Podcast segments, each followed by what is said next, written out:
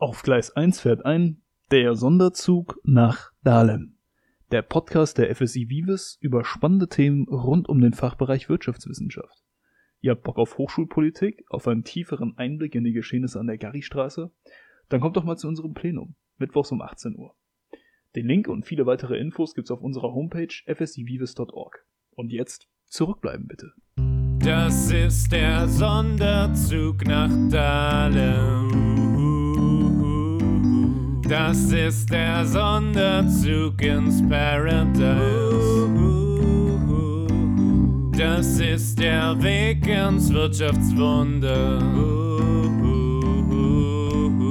Das ist der Zug nach Dahlem-Dorf. Und damit willkommen an Bord des Sonderzugs nach Dahlem. Diese Folge setzen wir im Anschlusszug und knüpfen direkt ans Thema vom letzten Mal an. Nachdem alles Organisatorische zur Bachelorarbeitsanmeldung und zur Themenfindung geklärt ist, beschäftigt uns heute die Frage, wie schreibt man denn eigentlich eine wissenschaftliche Arbeit? Weil meine Expertise auf diesem Gebiet stärker begrenzt ist als bezahlbarer Wohnraum in Berlin, habe ich mir Verstärkung geholt. Mit im Abteil sitzt Julian Marisch.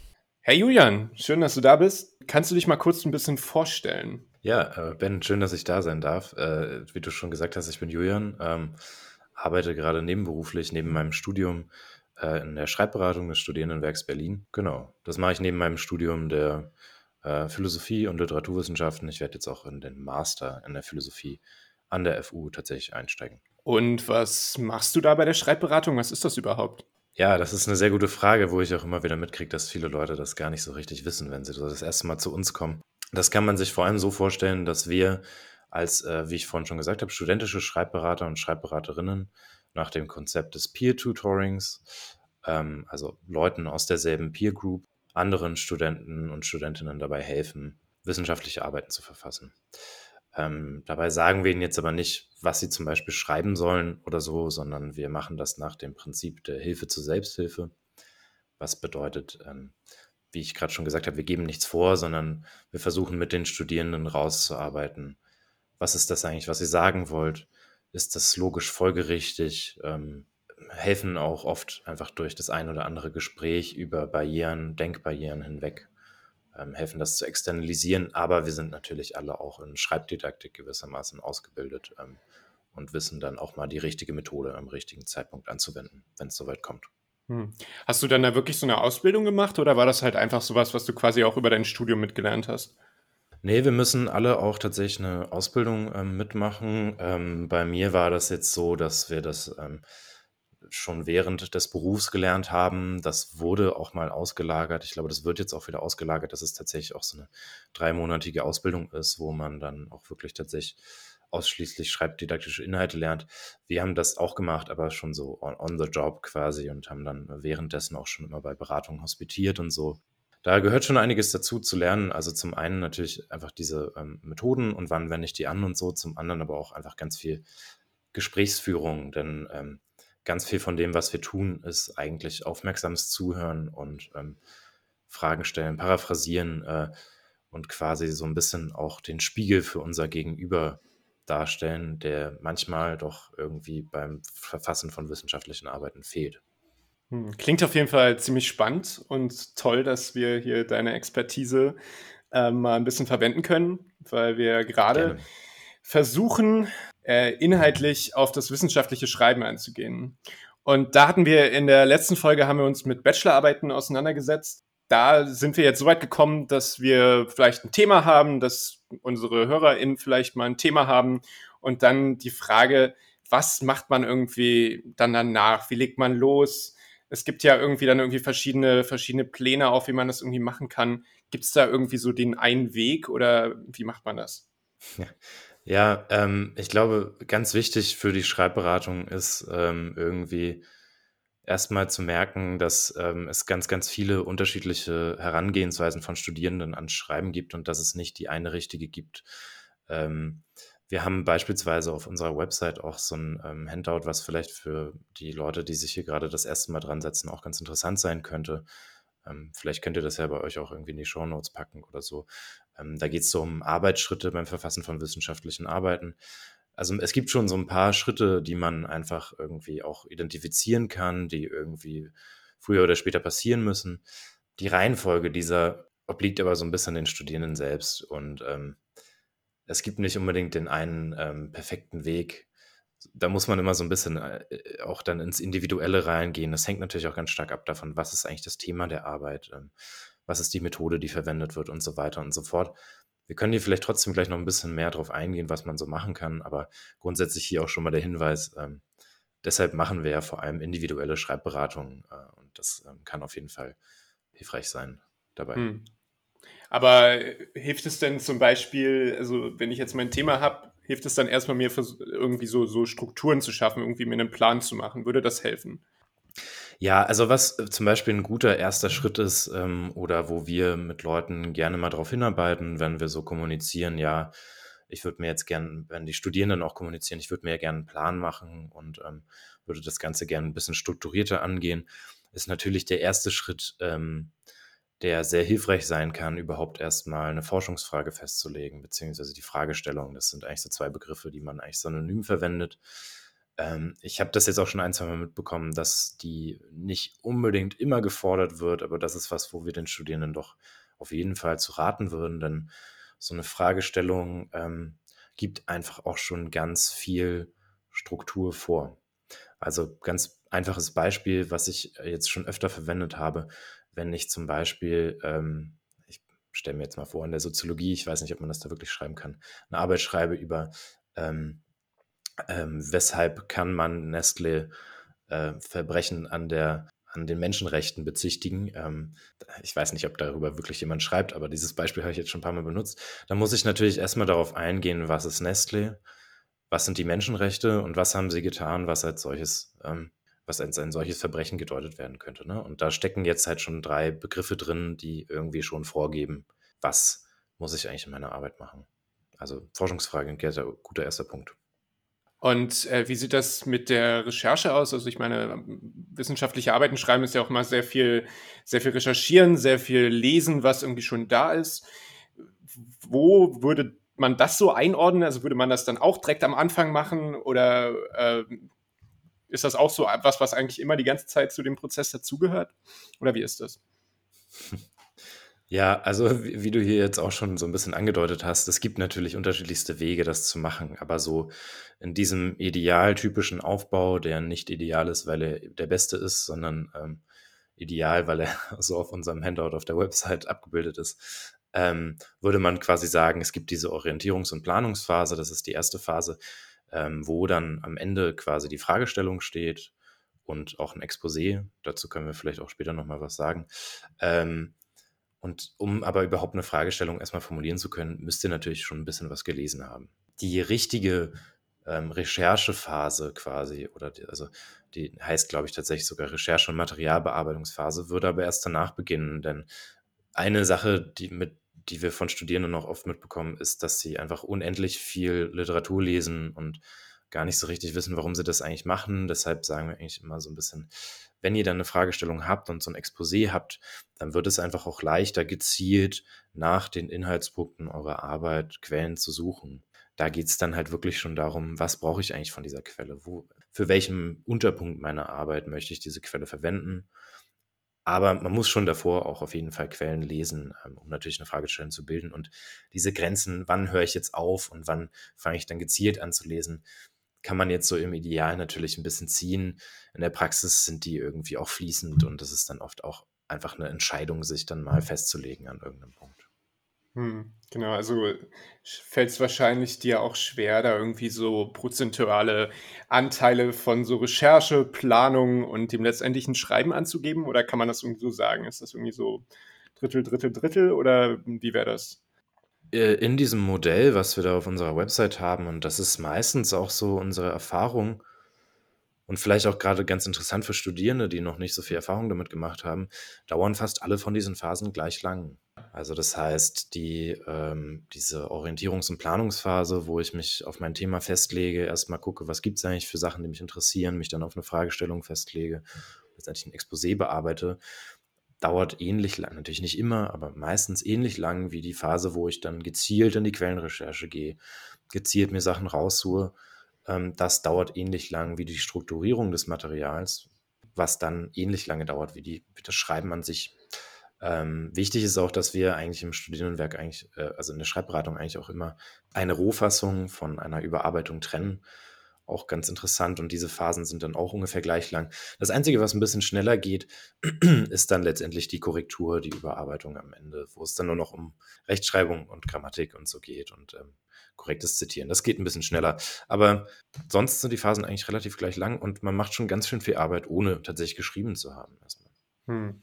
Nur ist natürlich auch so das Schreiben von so einer wissenschaftlichen Arbeit eine ganze Menge so selbstständiges Arbeiten. Ich kann mir auch vorstellen, dass es gerade bei uns am Vives-Fachbereich eine ganze Menge Leute gibt, die noch nicht so konfrontiert wurden damit, so selber Seminararbeiten zu schreiben oder dann vielleicht auch wirklich die Bachelorarbeit das erste Mal ist, dass man sich da so lange Zeit mit einer selbstgewählten Fragestellung auseinandersetzt. Und wie schafft man denn das, da so regelmäßig sich zu motivieren, vielleicht gerade irgendwie auch so in der Pandemie? Da hast du bestimmt auch ganz viele Leute irgendwie gehört, die dann da zu der Schreibberatung kommen und sagen so, ey, ich kann mich überhaupt gar nicht motivieren, was zu schreiben. Gibt es da irgendwie Tricks, um das irgendwie regelmäßig da dran zu bleiben?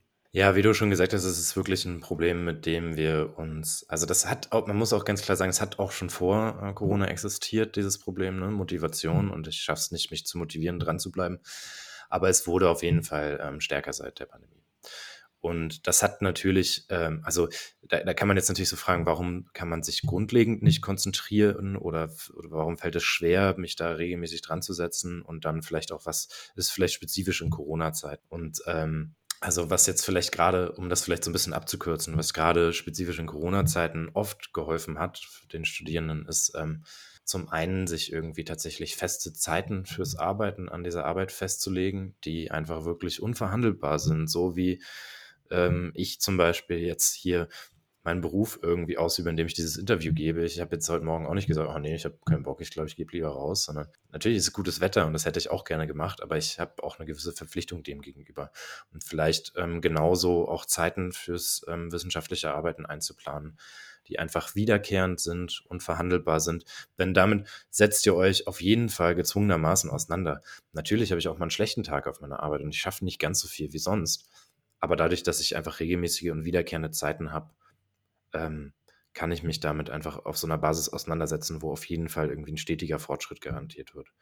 Und was auf jeden Fall auch helfen kann in Zeiten von Corona, als auch ohne Corona, hoffentlich erleben wir nochmal eine Zeit ohne, ist einfach ganz klar Aufgaben ganz klein runterbrechen und in übersichtliche Teilschritte. Und tatsächlich auch, bevor ihr euch wirklich ans Arbeiten selber setzt, einfach mal zu überlegen. Da gibt es auch verschiedene Methoden. Ihr könnt zum Beispiel auch mal in unserer Online-Schreibzeit vorbeischauen, wo wir gemeinsam arbeiten. Aber grundlegend geht es eigentlich darum, dass man wirklich sagt, bevor ich mich ans Arbeiten setze, was sind Aufgaben, die ich heute machen muss? Einfach mal alles aufzuschreiben, was euch gerade so im Hinblick auf diese wissenschaftliche Arbeit durch den Kopf geht. Und dann wirklich zu schauen, wie kann ich das runterbrechen in Aufgaben, die ich vielleicht in einer halben Stunde abarbeiten kann. Denn wenn ihr so 3-4 übersichtlich gestaltete Aufgaben habt, dann wird es euch viel leichter fallen, mit denen auch anzufangen, weil dann könnt ihr die einfach abhaken und könnt sagen, okay, ich kann mir schon vorstellen, was ich machen muss, um die zu beenden. Und das ist was wir immer wieder erleben, was der Motivation der Studierenden auf jeden Fall ungemein helfen kann. Ja, nun ist es natürlich auch so, dass wir, weiß nicht, wahrscheinlich normalerweise für das Schreiben von so einer Bachelorarbeit irgendwie in die Bibliothek gehen würden. Das geht gerade ja zumindest nicht. Wie schafft man es irgendwie zu Hause zu arbeiten, ohne sich dadurch andere Dinge ablenken zu lassen? Weiß nicht, durch das irgendwie Buch, was da noch rumliegt, ist vielleicht oder irgendwie den Computer, der vielleicht dann auch irgendwelche Ablenkung schafft, oder das Handy, was da mal vibriert nebenan, was auch immer. Wie kann man das schaffen? Ja, ganz pragmatisch, obwohl ich sagen muss, es ist jetzt vielleicht eher schon so Psychologie oder so, also nicht ganz mein Fachbereich, aber wir haben uns damit jetzt auch ein bisschen auseinandergesetzt, kann es vielleicht einfach auch helfen, einen Platz fürs Arbeiten zu reservieren, so klein er auch sein mag. Also meinetwegen, viele Leute werden von euch wahrscheinlich auch in einem WG-Zimmer wohnen und nicht so viel Platz haben, ne? Aber wirklich einen Platz, meinetwegen die Hälfte des Schreibtisches oder ein Drittel des Schreibtisches wirklich einfach für euer wissenschaftliches Arbeiten zu reservieren. Und immer wenn ihr an diesem Ort seid, wird da nichts anderes gemacht, als wissenschaftlich zu arbeiten. Dann, ich habe auch mal gehört, es gibt Tools, mit denen man seinen Rechner irgendwie so einschränken kann, dass sich nur gewisse Programme benutzen lassen. Wobei natürlich da auch die Sache ist, wenn ihr das deaktivieren wollt, könnt ihr das auch machen. Ne? Das ist natürlich immer so ein bisschen, ja. Ich glaube, das, was wirklich am effektivsten ist und wo ich jetzt wirklich auch aus meiner Erfahrung schöpfen kann, ist ein Programm, was wir mittlerweile auch selber seit der Pandemie irgendwie im Angebot haben, wo man einfach sagt, sucht euch einfach Leute, mit denen ihr meinetwegen über WebEx, meinetwegen über Zoom zusammenarbeitet. Sucht euch irgendwie regelmäßige Zeiten, wo ihr euch einfach trefft und sagt, heute arbeiten wir 2 Stunden, meinetwegen jeden Montag oder so. Ne? Und dann seht ihr euch gegenseitig, könnt irgendwie Arbeitszeiten festlegen, habt vielleicht auch mal eine 10-minütige Pause zwischendrin, wo ihr ein bisschen quatschen könnt. Das ist wirklich das, was vielen Studierenden einfach hilft. Und wenn ihr da einen Ansatzpunkt braucht, wie gesagt, gibt es auf unserer Website ein Anmeldefenster zur Online-Schreibzeit. Das ist eben genau das, wo wir eine Methode anleiten. Das ist die Pomodoro-Methode und dann 2 Stunden danach gemeinsam mit anderen Studierenden arbeiten. Und wir versuchen auch immer, das wieder so ein bisschen als Plattform zu öffnen, wo sich vielleicht auch Schreibgruppen bilden können außerhalb unserer institutionellen Rahmen. Denn wir können das leider momentan auch nur 2-mal die Woche anbieten, aber das ist was, was auf jeden Fall helfen kann. Und vielleicht ja auch so ein bisschen die Bibliothek ersetzt oder dem, was man so in der Bibliothek erlebt, vielleicht am nächsten kommt. Ja, das klingt auf jeden Fall nach einem ziemlich coolen Angebot. Ich kann mir vorstellen, dass das auf jeden Fall auch was ist für unsere Studis von unserem Fachbereich, wenn die an der nächsten Seminararbeit sitzen, dass man sich da auch mal irgendwie zusammentut, um so ein bisschen wenigstens ein, ja, wenig Bibliotheksfeeling aufkommen zu lassen. Vielleicht noch ein bisschen was Praktisches. Also wenn man jetzt vorher auch noch nicht so wirklich so Seminararbeiten geschrieben hat, wo schreibt man das überhaupt? Hat man da Word oder man hat vielleicht schon mal irgendwie LaTeX gehört oder so? Wo schreibt man das am besten? Das ist eine total banale Frage, die mir, glaube ich, so noch gar nicht gestellt wurde, aber natürlich auch eine gute. Ich glaube, wichtig ist eigentlich, egal welches Schreibprogramm ihr benutzt, die Vorgaben sind meistens dieselben. Und mit allen dieser Schreibprogramme lässt sich einen Zeilenabstand von 1,5 einstellen, beispielsweise, der meistens verlangt wird oder so. Ich glaube jetzt dieses Programm LaTeX zum Beispiel, was du angesprochen hast, das ist ja, glaube ich, nochmal, ich kenne mich da jetzt nicht so mega gut aus, aber ich glaube, das ist vor allem geeignet für Formeln, um Formeln einzugeben, ne? Und so. Das benutzen gerade so Naturwissenschaftlerinnen und Wissenschaftler viel. Letztendlich ist es wirklich egal. Ich würde euch vor allem raten, wenn ihr euch vielleicht schon ein bisschen mit einem Programm auskennt, sei das Word, weil ihr das einfach auch schon in Schulzeiten immer benutzt habt, dann nehmt das, denn oder OpenOffice oder keine Ahnung, Pages auf den Apple-Rechnern, ne? Nehmt einfach das, womit ihr euch ein bisschen auskennt, denn wie ich gerade schon gesagt habe, die Institute wollen meistens gewisse Formalia einfach wirklich umgesetzt sehen. Das ist meistens der Zeilenabstand von 1,5, ist meistens ein Seitenabstand, der ist von Dozierenden zu Dozierenden manchmal sogar unterschiedlich. Da müsst ihr dann immer noch mal in Kontakt mit euren Prüferinnen und Prüfern gehen oder in den Prüfungsordnungen nachschauen, wo sowas geregelt sein könnte. Das ist wirklich das Wichtige, aber das können eigentlich mittlerweile alle Schreibprogramme. Alright, also ein bisschen sich irgendwie daran orientieren, was irgendwie vielleicht PrüferInnen wollen. Also wenn dann da irgendwie der Prüfer sagt, oh, ich möchte das unbedingt in LaTeX haben, dann muss man sich da irgendwie reinfuchsen, aber ansonsten lieber da bleiben, was man irgendwie gewöhnt ist. Ja, genau, vor allem auch, weil, das habe ich jetzt gerade gar nicht mehr gesagt, obwohl ich es eigentlich sagen wollte, gerade wenn ihr diese Formalia das erste Mal einstellt, auch mit Fußnoten arbeiten und so, das wird euch ein bisschen an den Rand der Verzweiflung treiben, sage ich jetzt ganz ehrlich, weil wenn man das erste Mal tut, diese Funktionen sind alle in diesen Programmen versteckt, aber ihr müsst halt erstmal rausfinden, wo die sind und wie ihr jetzt diesen verdammten Abstand hinbekommt und wie bekommt ihr es hin, dass diese Unterschrift jetzt eingerückt ist und diese nicht. Und da ist es einfach klar von Vorteil, wenn ihr schon ein bisschen Erfahrung mit dem Schreibprogramm gemacht habt und euch nicht von Anfang an wieder reinfuchsen müsst. Genau, nehmt aber dafür echt ein bisschen Zeit, also das kann, so blöd es klingt, aber das führt auch zu Notenabzug, wenn die Formalien nicht richtig eingehalten sind. Also das ist ja bestimmt dann auch irgendwie so ein bisschen Teil der Schreibberatung auch, halt so auf Formalien einzugehen, kann ich mir vorstellen. Gibt es noch irgendwie andere Probleme, die du irgendwie häufiger mal hörst von Studierenden, die sie beim Schreiben haben, die wir jetzt noch nicht angesprochen haben? Ja, ich glaube, eine Sache, die tatsächlich sehr häufig sich gewünscht wird, worauf wir aber schon so kurz eingegangen sind, ist so, ich möchte gerne mein Arbeiten besser strukturieren oder meine Zeit besser planen oder so, ne? Da sind wir so ein bisschen drauf eingegangen und das ist aber ein sehr, sehr schwieriges Thema irgendwie. Ich biete dazu auch regelmäßig einen Workshop an, tatsächlich auch, der heißt gerade noch, warum es so schwer ist, das Schreiben zu planen und ein Versuch es trotzdem zu tun. Ich muss den Titel leider jetzt bald ein bisschen kürzen, obwohl er mir eigentlich ganz gut gefällt, aber den findet ihr auch auf unserer Website. Grundlegend lässt sich einfach sagen, das Schreiben ist so komplex, dass ein Planen vom Schreiben relativ schwierig ist, weil da einfach ganz viele Sachen dranhängen. Also zum einen müsst ihr einfach eure Aufgabe immer besser kennenlernen. Ihr lernt ja die Aufgabe immer besser kennen, während ihr daran arbeitet. Also wenn ihr so anfangt, so eine Bachelorarbeit zu schreiben, dann habt ihr vielleicht eine Fragestellung, aber ihr wisst noch gar nicht, wie ihr euch wirklich genau in diesen Kapiteln mit dem Thema dann auseinandersetzen wollt und mit welchen Quellen. Und je mehr ihr das wisst, desto einfacher wird es natürlich, das dann zu planen. Gleichzeitig, gerade wenn es eure erste Arbeit ist, werdet ihr noch nicht so richtig wissen, wie schnell ihr eigentlich da arbeiten könnt und was vielleicht auch, was ich vorhin schon einmal angesprochen habe, was auch so euer Arbeitstyp ist.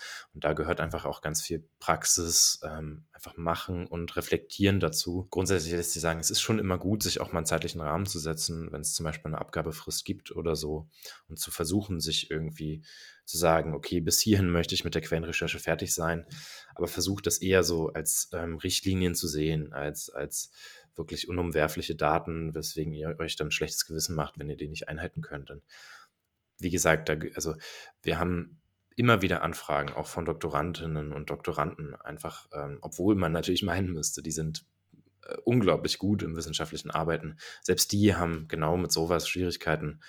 Die können das vielmals besser als Leute, die ihre Bachelorarbeit schreiben, aber haben trotzdem Probleme damit. Deswegen seid da auch ein bisschen nett zu euch. Das ist, glaube ich, ein Problem, was wir noch nicht so angesprochen haben. Ja, ich denke mal, das sind auf jeden Fall schon ganz gute Tipps. Aber natürlich können wir hier in diesem kurzen Podcast-Format auch nicht die komplette Bandbreite der Schreibhilfen, der Tipps irgendwie abarbeiten. Deshalb gibt es denn eine Möglichkeit für unsere HörerInnen, eventuell die Angebote der Schreibberatung zu nutzen? Und wenn ja, wer würde denn dafür in Frage kommen? Ja, auch das ist eine gute Frage, wo ich immer wieder merke, dass die Leute gar nicht so sicher sind, ist eigentlich Schreibberatung jetzt was für mich? Grundsätzlich haben wir in der Schreibberatung das Motto, keine Frage und kein Problem ist zu klein, um zu uns in die Beratung zu kommen. Ihr könnt auch gerne mal zu uns kommen, wenn ihr noch gar nicht wisst, wo ihr eigentlich Probleme habt. Denn wie ich ja jetzt auch schon mehrmals gesagt habe, wir sind ja auch darin ausgebildet, mit euch dann ein bisschen rauszuarbeiten, woran hakt es vielleicht, ne? Also wir bieten gerne diesen Raum zur Reflexion an, der eben vielen Leuten vielleicht auch fehlt, jetzt gerade auch zu Zeiten von Corona, einfach auch mal über die Arbeit zu sprechen. Dementsprechend bieten wir den Service eigentlich auch für alle an, die darauf Lust haben. Die einzige Voraussetzung ist natürlich, dass ihr an einer Hochschule immatrikuliert seid, die mit dem Studierendenwerk kooperiert. Die FU ist auf jeden Fall so eine Hochschule. Grundsätzlich lässt sich das immer ganz gut daran erkennen. Wenn ihr eine Mensa vom Studierendenwerk habt, dann könnt ihr eigentlich ziemlich sicher bei uns in die Schreibberatung kommen. Wenn ihr euch nicht sicher seid, gibt es aber auch auf unserer Website, das ist die stw.berlin/schreibzentrum. Wenn ihr da nach unten scrollt, das findet ihr, glaube ich, auch nochmal in den Shownotes, aber wenn ihr da nach unten scrollt, dann werdet ihr auch eine Liste von Hochschulen finden, die mit uns kooperieren, falls ihr den Podcast hier hört und gar nicht an der FU matrikuliert seid. Genau, schaut einfach mal vorbei. Wie gesagt, wir sind auch größtenteils Studierende. Die Idee ist, dass die Hürde da wirklich ein bisschen kleiner für euch ist, weil quasi jemand aus derselben Peer Group euch berät. Und ich kann auch aus persönlicher Erfahrung sagen, in der Ausbildung musste ich auch sondern tollerweise auch an Beratungen teilnehmen. Und obwohl ich eigentlich dachte, dass ich gut im wissenschaftlichen Arbeiten bin, hat mir das geholfen. Also selbst wenn ihr jetzt vielleicht nicht unbedingt die höchsten Erwartungen habt, ich glaube, es kann an jedem Punkt irgendwie mal helfen, einfach bis zu einer Stunde mal über euer Thema zu sprechen. Ihr könnt auch immer wieder Folgeberatungen machen, wenn ihr das Gefühl habt, ihr habt noch Fragen, die sich jetzt noch nicht geklärt, die sich noch nicht klären haben lassen. Genau. Wir begrenzen das Ganze mal so ein bisschen auf 10 Beratungen, weil wir, wie ich schon angesprochen habe, eigentlich Hilfe zur Selbsthilfe geben wollen. Das heißt, irgendwann seid ihr am besten selber in der Lage, die Probleme zu lösen, aber die Grenze ist nicht fest. Also kommt einfach erstmal vorbei, schaut, gefällt euch das irgendwie, Könnt ihr damit was anfangen? Und wenn ja, dann können wir euch auch noch öfter beraten. Und ich glaube, es hilft wirklich vielen Leuten. Das ist zumindest das, was wir immer wieder auch als Feedback bekommen. Ja, also ich glaube gerade bestimmt für die Leute interessant, die auch vorher noch nie so eine Arbeit geschrieben haben, da mal irgendwie einen Überblick zu kriegen, was sie da irgendwie beachten müssen, was sie vielleicht besser machen können, wenn sie da schon irgendwie ihren ersten Versuch auf Papier gebracht haben. Oh ja, da sprichst du was an, was ich noch gar nicht gesagt habe, was auch eins unserer Angebote ist. Wir geben auch Textfeedbacks auf bis zu 5 Seiten geschriebenem Text. Das ist kein Lektorat und kein Korrektorat, aber gerade vielleicht für Leute interessant, die noch nie so wissenschaftlich gearbeitet haben. Wir freuen uns, da gibt es auch ein Formular auf unserer Website, aber wir freuen uns dann immer, wenn ihr uns noch kurz so einen Hinweis gebt, worauf sollen wir eigentlich achten? Und dann geben wir euch quasi ein schriftliches Feedback mit einem anschließenden Besprechungstermin auf euren Text und gehen dadurch, was ihr eigentlich gerne sehen wollt, worauf wollt ihr, dass da nochmal geachtet wird, aber gleichzeitig auch, was ist uns aufgefallen? Das hilft, glaube ich, auch sehr vielen Leuten, gerade wenn das eure erste wissenschaftliche Arbeit ist. Ja, wir werden auf jeden Fall all diese tollen Angebote oder zumindest einen Link zur Schreibberatung auf jeden Fall in unsere Podcast-Beschreibung packen. Den findet ihr da. Macht doch da einfach mal mit. Guckt euch das an. Und ich finde es total cool, dass du heute da warst, Julian, dass du uns ein paar Fragen beantwortet hast. Ich freue mich auf euch alle in der nächsten Folge vom Sonderzug nach Dahlem. Auf Wiedersehen.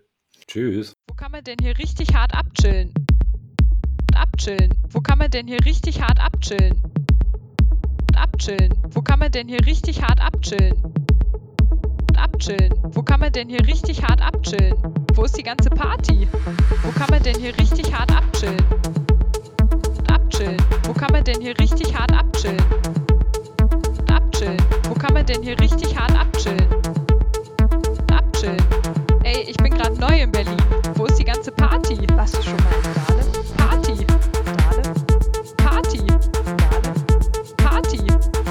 Nicht einfach irgendein dahergelaufener Sex-Podcast. Warst du schon mal in Dahlem?